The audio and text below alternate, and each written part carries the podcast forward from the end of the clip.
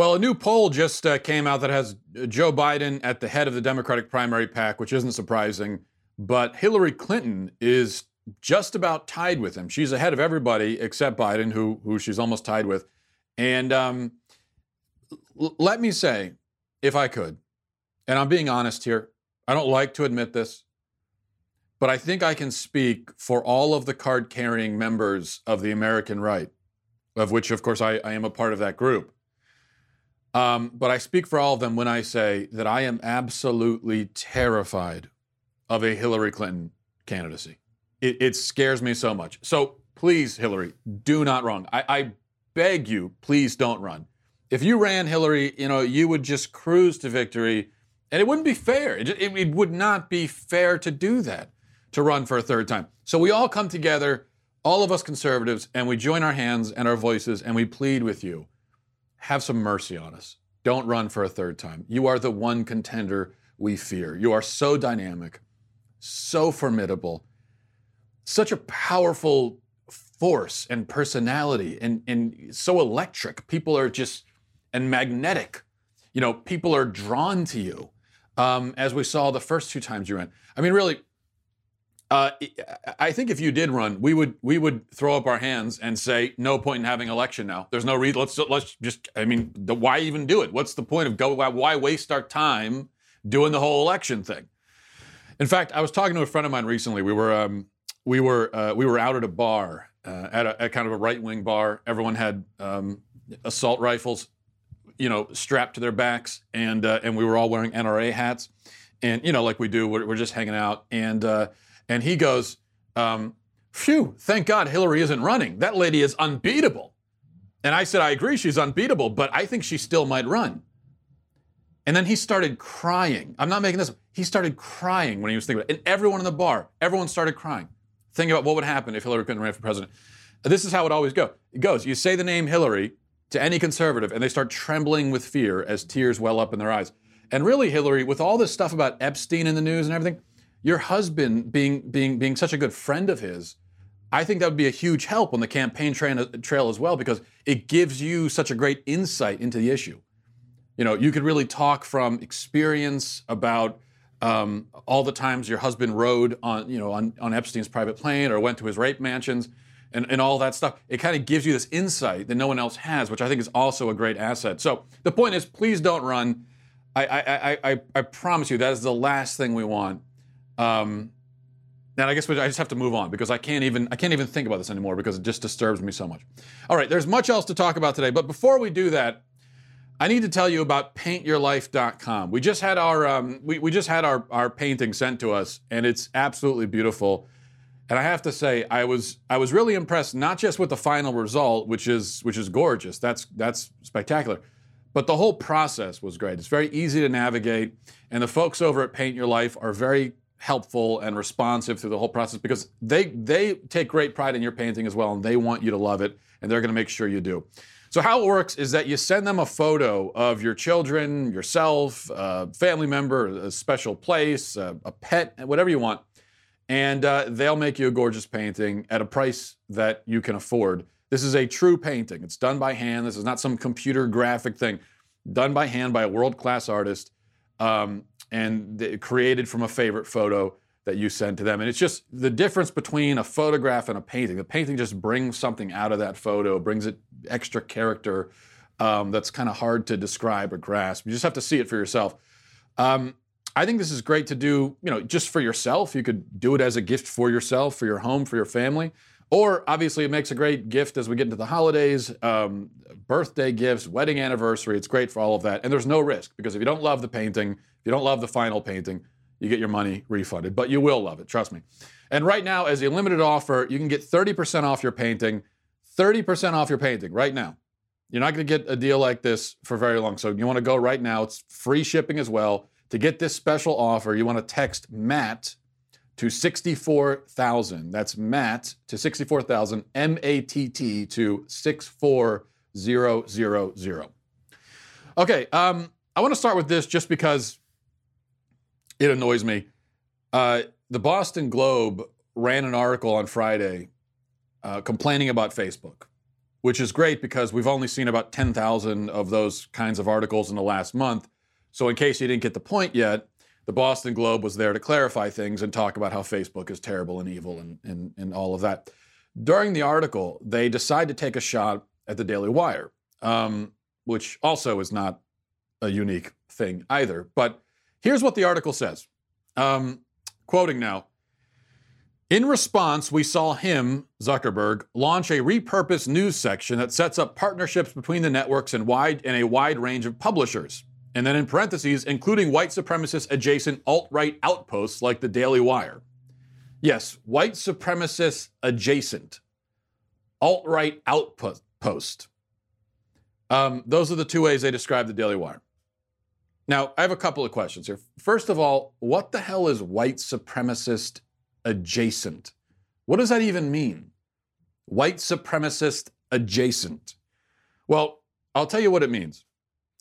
It means that they really wanted to just come out and call us white supremacists. That's what they really wanted to do. But they realized that they couldn't because Ben Shapiro is an Orthodox Jew. And calling an Orthodox Jew a white supremacist is a bridge that they love to cross, but they know they really can't.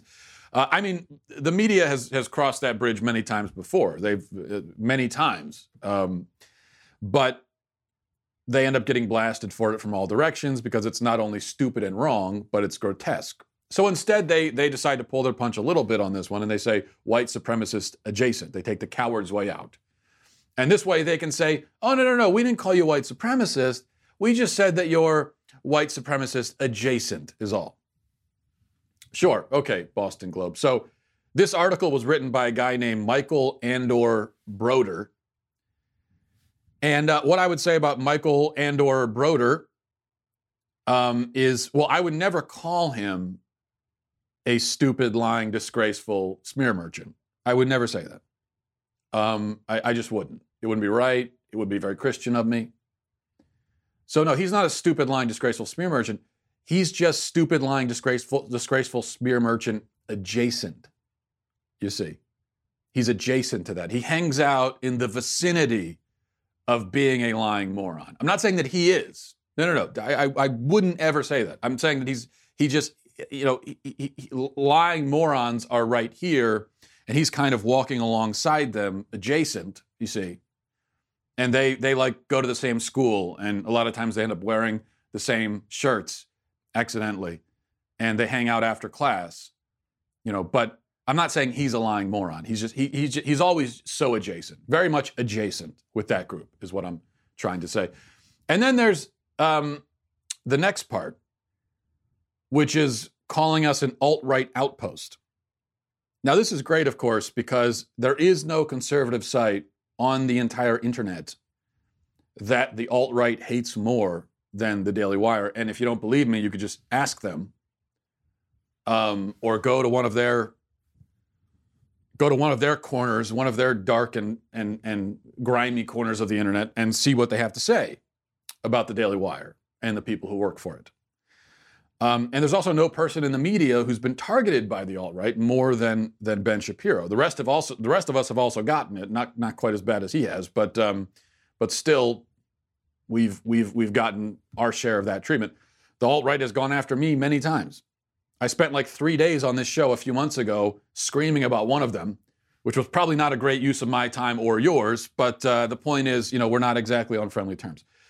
Um, and calling the Daily Wire of all websites alt right, that's like, well, it's like calling an Orthodox Jew white supremacist, or um, excuse, excuse me, white supremacist adjacent.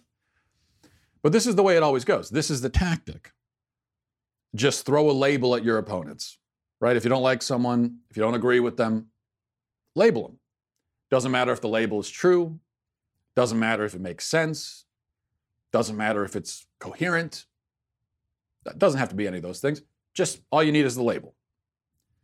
And the problem with this strategy, uh, one of the many problems, aside from the fact that it's dishonest and unethical and, and, and cowardly and all of that. Um, one of the other significant problems is that what happens is the labels rapidly lose their meaning. Now, a term like white supremacist, look, look at what um, the media has done with a term like white supremacist. That term does mean something, or at least it should. And there are actual white supremacists out there. I know because I've I have I have the hate mail from these people. I know that they're there. I don't know how many people, how many of them are. I think I think that they are a fringe. I'm certain they're a fringe group group, um, but they do exist. But when you call everybody a white supremacist, um, when that term comes to mean just you know people I don't like, then the label has lost its purpose and its meaning. And that becomes very difficult when it's when it comes time to talk about actual white supremacists. See, when you call everyone a white supremacist, then what are you going to say when you actually encounter a real white supremacist? Well, you're going to call them a white supremacist, but nobody knows anymore. So uh, we're at a point now where if someone calls someone else a white supremacist, uh, the rest of us that are hearing this, we have no idea what that means. We should know what it means. You know, if you go and say such and such is a white supremacist, everyone that hears you should know, okay, well, I know what I need to know about that person. But we don't know anymore. Okay? Um, now, it, it could mean that the person you're referring to is an actual racist who believes in the supremacy of the white race. That's what a white supremacist is. And so you could be telling us that that's, you know, that that describes the person you're you're talking about. Um, or, but you could also simply be saying you don't like the person, even though the person has never said anything remotely racist. You just don't like them, and so this is what you're saying. And and and we don't know. Is the problem? Could go either way. Um, which I don't think I have to spell this out, but what happens is it provides cover to actual racists and white supremacists. You have you have lumped them in with millions of people who are not racist and white supremacists, and so they're able to kind of hide. You know, they they become you have turned them into a sort of needle in a haystack. Um, when it does it shouldn't be that way and it doesn't need to be that way. Now it gets better because after people like myself and Ben and uh, Michael pointed out all of this to the Boston Globe, they issued a correction the next day. And their correction says uh, because of a reporting error, the large column in today's arts section, which is printed in advance, mischaracterizes the conservative media outlet, The Daily Wire. Its founder, Ben Shapiro, has spoken out against the alt right. The Globe regrets the error. Now, a couple of problems with this correction. Um, first of all, it wasn't a reporting error. That makes it sound like, oh, it's silly us. We didn't mean to. Sorry. Just kind of a typo. Uh, no, that was a deliberate, intentional lie and a smear. That's what that was. It wasn't a reporting error. It was a deliberate. It was. It was a smear. Is what it was. Um, and also, uh, Ben Shapiro has spoken out against the alt right. That way, way understates it. Ben Shapiro has dedicated much of his time to going after the alt right, just like everyone else at the site has done as well. Um, so it understates it, but the, the, the the real problem is they say they regret the error. Okay, what did they do about the article? Did they take it down? No. Well, did they at least change, delete the smear against the Daily Wire and take out that whole part? No, they didn't do that. Instead, they they went back and they changed it um, and instead of saying white supremacist alt right outpost, now it says routinely bigoted outpost. Of course, uh, we're back to the same problem. They didn't provide any evidence of that.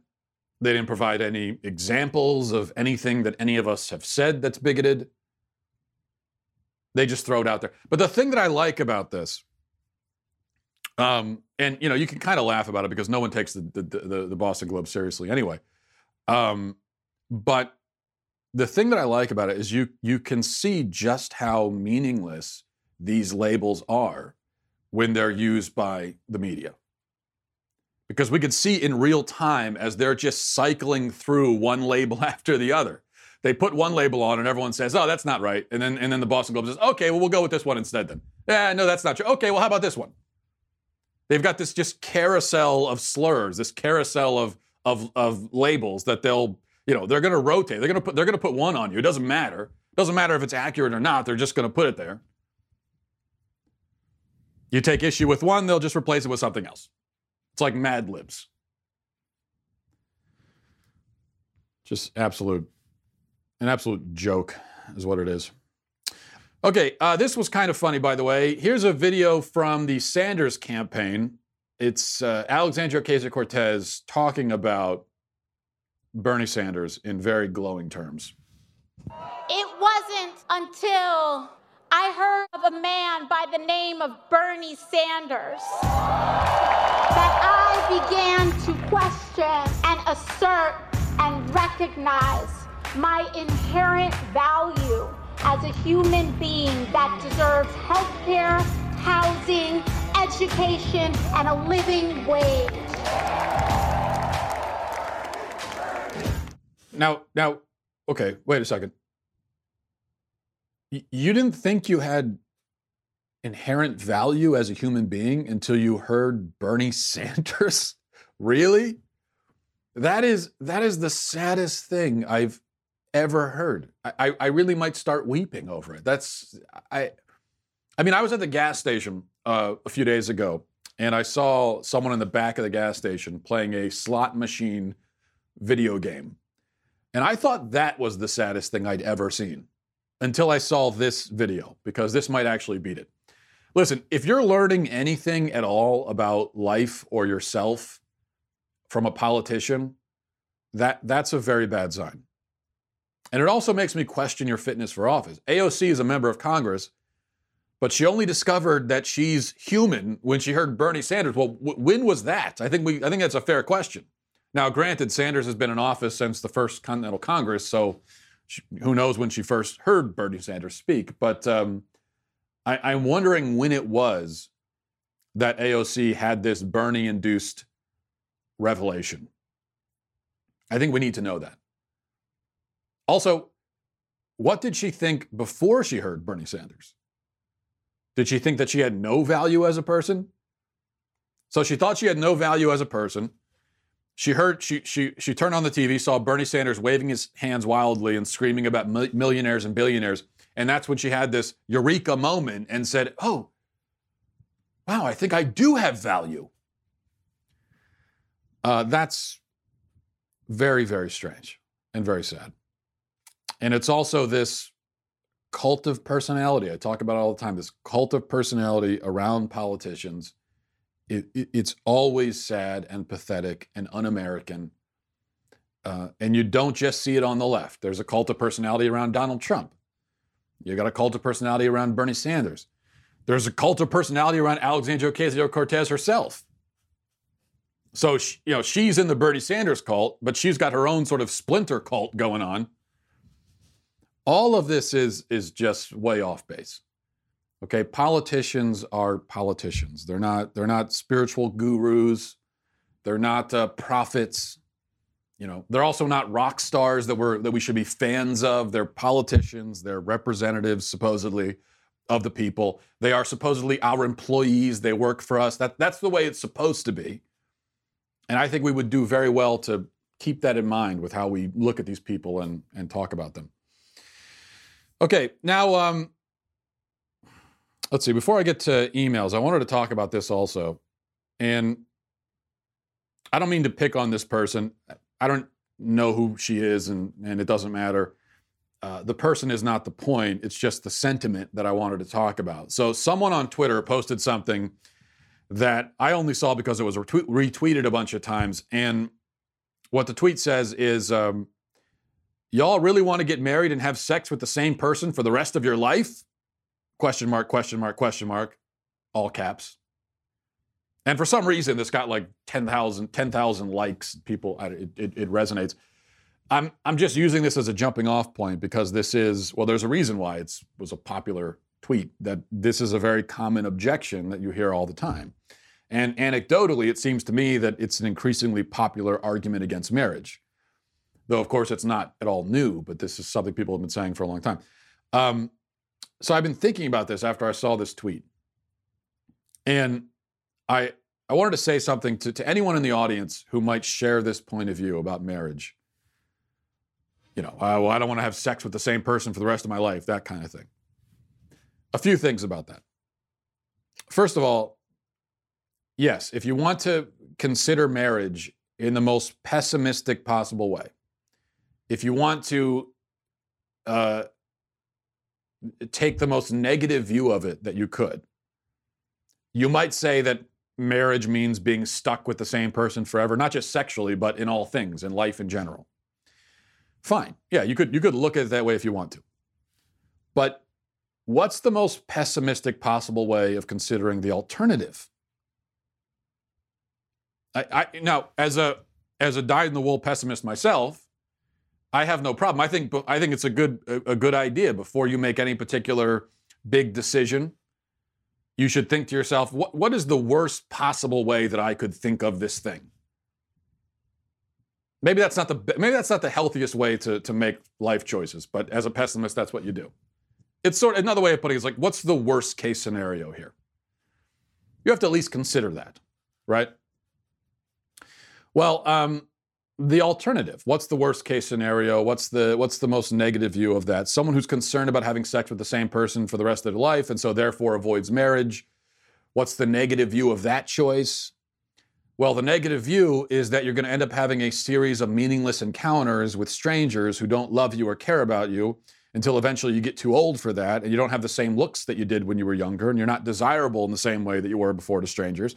And now all of your peers are spending their free time going to the playground with their grandchildren while you're alone and pitied by everyone who knows you. And then you die and there's no one to mourn you and you leave no legacy behind or even any trace that you ever existed at all. So I, I guess you have to decide between those two options, which one sounds worse? And another thing, and, and I've noticed this, I, I was thinking about this uh, this morning because it's kind of strange. When I talk to people who don't want to get married, the first thing they often say is is something like this about how they don't want to have sex with the same person or, or you know, they just they don't want to be stuck with the same person for their whole life and, and all that. But and they're concerned about how tedious and boring and monotonous that will be. But then the next thing they say, or the second most common objection to marriage that I hear, is that after you get married, you never know how much the other person is going to change or in what way they might change. And so it's too much of a risk to tie yourself to them. So you notice the paradox here, I, I'm sure. On one hand, they're worried that there won't be any change. And on the other hand, they're worried that there'll be too much change. On one hand, marriage is too safe and too boring. On the other hand, it's too much of a risk. So you, you see the how those two things don't quite match up. Now, again, if you're committed to the pessimistic interpretation, you might say that, well, that's because marriage is the worst of both worlds. But I don't think that's true. I think that these two competing objections just speak to the fact that marriage is, first of all, dynamic and unpredictable and um, and and very human. You know, it's two human beings involved in this thing. And on the positive end, the point is that yes, you're committing yourself to one person, but a person is a fascinating and compelling thing.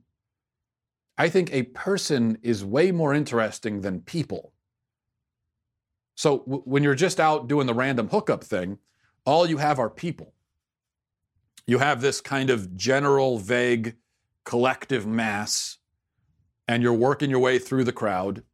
Everyone is faceless. Everyone is basically nameless. You forget about them in two days. Um, that's that's people. But in a marriage, you get a person, not people. You get a person, a real, living, breathing human person, somebody with a name and a face and a personality and hopes and dreams and goals and flaws and foibles and virtues and strengths and weaknesses and pet peeves and idiosyncrasies and, and all of it. Um, you get all of that and you're with that person as they grow and change and develop. And maybe not all the changes are favorable from your point of view. And obviously, sometimes things will go horribly wrong and everything falls apart. But no matter what your life choice is, things can always go horribly wrong and, and fall apart. So, you know, that's that, that's no different. The goal, though, of marriage is to be with this person and um, to grow alongside them. And I think that that can be a very exciting thing. So, where if you're looking for the pessimistic view, you say it's the worst of both worlds. Another way of looking at it is it's the best best of both worlds, where you do get the change and the differences and the variety, um, but you get it with one person. So at the same time, you get that commitment and the love and the uh, you know the experience of of being really known by another human being, which I think is a, is an experience that we all deeply need um, yeah, I, I, guess as human beings, we can never be completely known by anyone on earth because they can't read our minds. But um, in marriage, you can, you know, not just in a physical sense, but you can intimately know another person. And that's what you get uh, f- from marriage, along with the variety of the fact that the person does change and grow and everything else. Um, and this is, I also say this about uh, I, I, say this all the time when we talk about sh- should you get married um, younger or not. And you know, I, I understand the logic of, of waiting until you're older and you're more established in life and all that kind of stuff. And if you're already a little bit older and you haven't gotten married yet, then that's fine. Um, you could still get married and have a, a wonderful marriage. But if you are younger and you're trying to decide, I think there's a lot to be said for getting married younger because uh, this is what I'm talking about. You grow and live alongside the other person. Where marriage, rather than being the capstone of adulthood, it's the it's the cornerstone, it's the foundation, and you build from there. And you're with this person, and you're both growing and maturing. Um, so, I, you know, I got married when I was uh, 25. My wife was 24. Obviously, when we got married, we didn't have we didn't have kids. We were just, you know, as far as I'm concerned, we we, we were basically kids ourselves. So, on one hand, I could say, yes, I've been married to the same person for eight years, but you know, especially when you get married younger, it's it it technically is the same person, but but we we've changed so much through the process of growing and living that it's um, that you know it kind of can be deceptive to put it that way. So just uh, just something to consider. I think marriage is great, marriage and family. Uh, maybe not, you know, not not every life choice is for everybody. There are exceptions, of course, um, and there are people who are called to different ways of living. But um, I think there are a lot of people who are called to marriage, but don't do it because they're afraid for these two reasons or other reasons as well. And I think that that's a big mistake. All right, going to emails, mattwalshshow at gmail.com. MattWalshShow at gmail.com. This is from Colin says, uh, Future Supreme Overlord, I am bothered by how soon Christmas commercials are being played. As soon as Halloween, Halloween is over, the Christmas commercials start playing. Is it not more reasonable to begin commercials after Thanksgiving or December 1st? As dictator, will you enforce a limitation on when Christmas commercials can begin playing? Your humble servant and soon to be executed subject, Colin. Um, no. In fact, if anything, I'll go the other way and certainly uh, the harsh penalties will not go to the stores that play Christmas music early or people who put up Christmas lights early. No, the, the harsh penalty goes to the people, the un American, joy hating people who complain about that. I am a big believer in look, I mean, if you want to start playing the Christmas music in July, go ahead. Who com- I don't even under- I don't understand the complaint. You, you hear Christmas music when you're out shopping and it's not December yet and you get angry about it. Now, I get angry about a lot of things. I basically get angry professionally. It's basically my job. And even I can't figure out how to get angry about that. I cannot figure out uh, how to get angry when I hear Hark the Herald Angels Sing. How could you get mad about that? I don't, I don't even understand it. So anytime I hear Christmas music, even as a Scrooge myself, it warms my heart it warms my cold, dead heart. And, and I feel I feel something approaching joy. And it doesn't matter what time of year it is. So I, you know what, just Colin, how dare you? Uh, from Mark, this says, "Hi Matt, I can't stand all these people that rejoice over their their extra hour of sleep. They obviously don't have young children. The end of daylight savings time means parents have an extra hour of parenting. Then to get your kids back on a normal schedule, you keep them up until their normal bedtime, and the final hour is full of meltdowns. Once your rule commences, will you end daylight saving times and abolish all the gloating, well-rested jerks? Thanks for the great show. Prayers for you and your family." Uh, yes, this is this is something I and I have this experience every year. I think all parents do, and I had it on Saturday where um, I, I thought, oh, I, you know, it's daily saving times. I get an, I get an extra hour of sleep, and then you look around and see all the kids running around your house, and you remember that, oh yeah, I'm a parent. Never mind. All this means is that rather than my kids being up at 6 a.m., now they're going to be up at 5 a.m. That's that's all this means. Um, now, as as dictator, of course, I first of all I can force people to get up with my kids and watch them. So that would be my first move. I don't, I don't so I don't really have to worry about that as as a dictator. Um, and uh, and I would certainly have people. You know, I would have people taking care of the kids in the morning and at night and overnight and during the day. And my job is just to pop in every once in a while. You know, um, that's real parenting for you. That's how you really parent. As far as daylight saving time, you know, taking the parent issue aside, this is another thing. People complain about daylight savings time, just like they complain about Christmas music too early. I don't, with the daily saving times, except for the parent complaint, which is a legitimate complaint. Aside from that, I don't really understand the problem with it. I kind of like it. And in fact, the, the fact that it's so weird and pointless and arbitrary that we just arbitrarily pre- pretend to move the time forward and back uh, I kind of like it.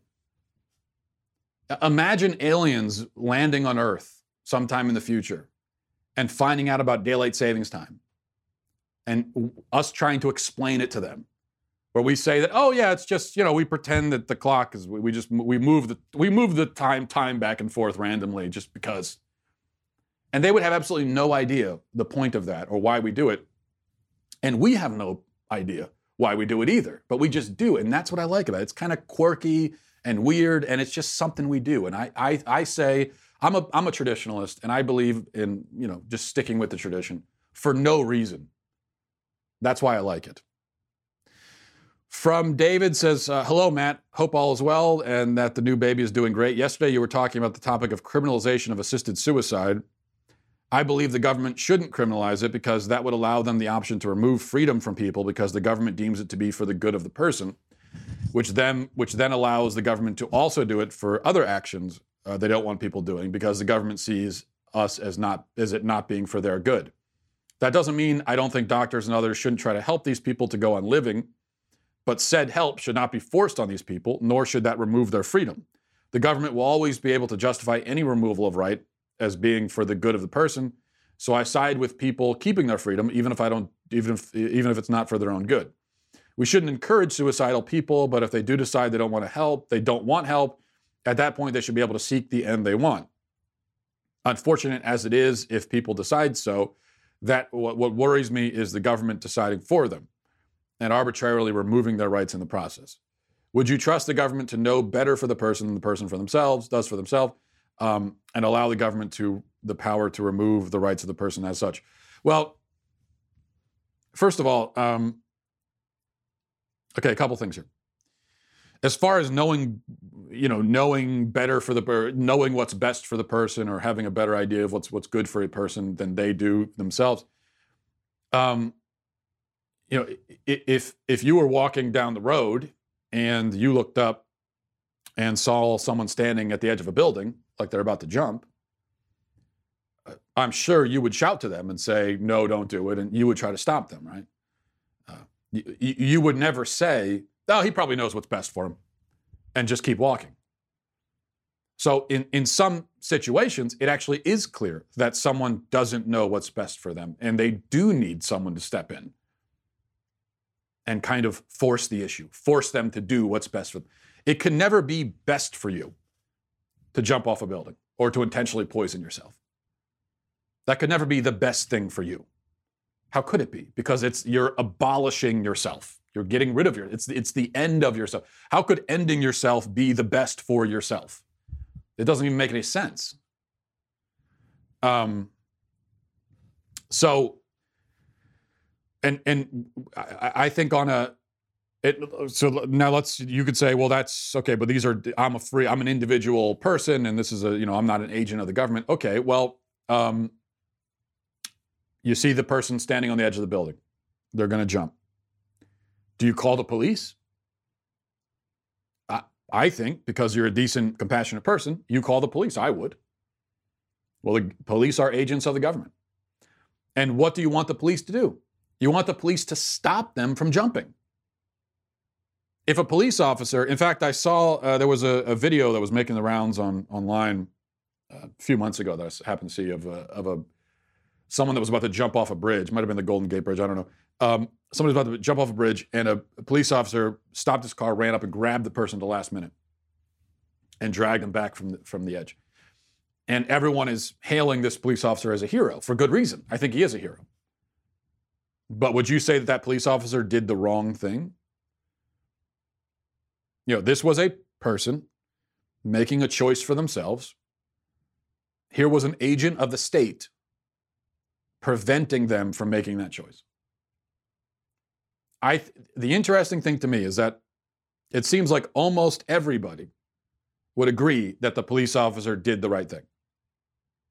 Yet many of those people who agree the police officer did the right thing still think that assisted suicide should be legal on the basis that the government shouldn't prevent people from killing themselves. So it just it there's you see the disconnect there.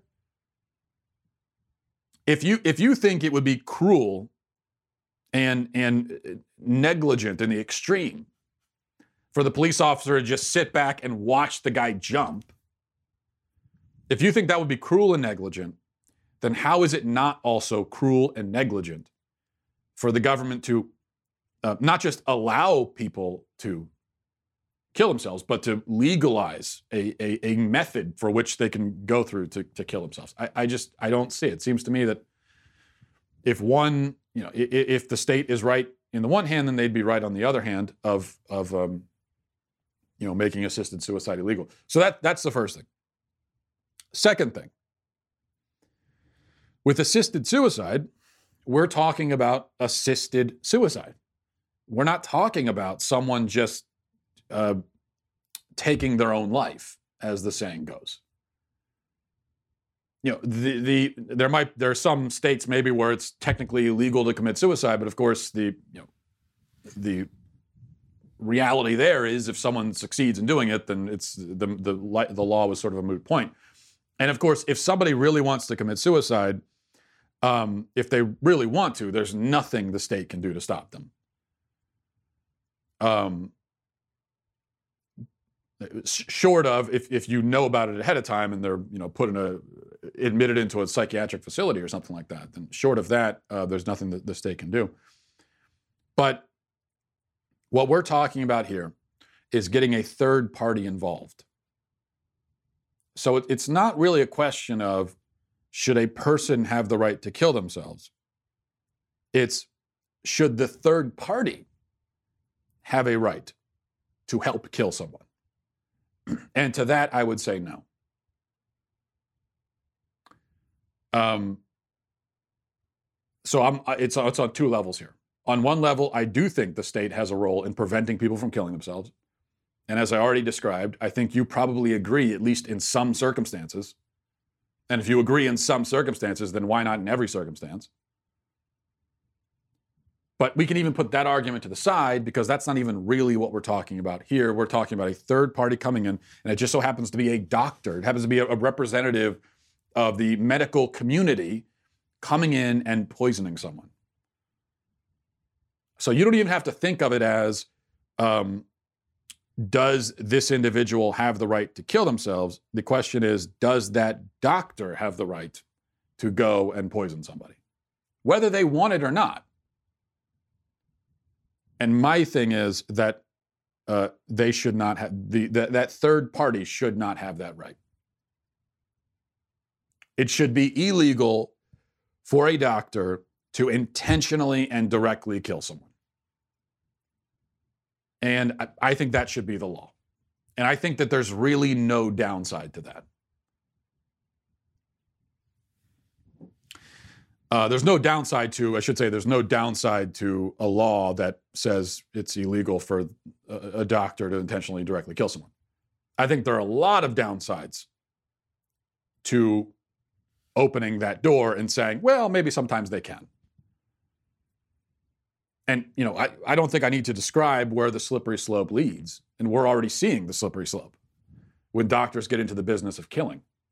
What is the slippery slope? Uh, uh, uh, if we just said doctors can't kill people, what's the slippery slope uh, scenario for that? What's what's the dystopian vision of a world where no doctors are killing people? I, I just see absolutely no downside to that.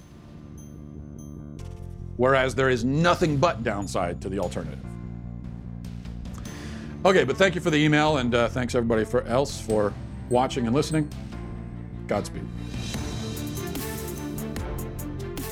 If you enjoyed this episode, don't forget to subscribe. And if you want to help spread the word, please give us a five star review and tell your friends to subscribe as well. We're available on Apple Podcasts, Spotify, wherever you listen to podcasts. Also, be sure to check out the other Daily Wire podcasts, including The Ben Shapiro Show, Michael Knowles Show, and The Andrew Klavan Show. Thanks for listening. The Matt Walsh Show is produced by Robert Sterling, Associate Producer Alexia Garcia Del Rio, Executive Producer Jeremy Boring, Senior Producer Jonathan Hay, our Supervising Producer is Mathis Glover, and our technical producer is Austin Stevens. Edited by Donovan Fowler. Audio is mixed by Mike Coromina. The Matt Walsh Show is a Daily Wire production. Copyright Daily Wire 2019. Hey everyone, it's Andrew Klavan, host of The Andrew Klavan Show. The Democrats are beginning to wake up to the fact that their candidates stink and their impeachment nonsense is going nowhere. It's as if the entire Democrat Party woke up naked in Times Square. We'll try to get that image out of our heads on The Andrew Klavan Show. I'm Andrew Klavan.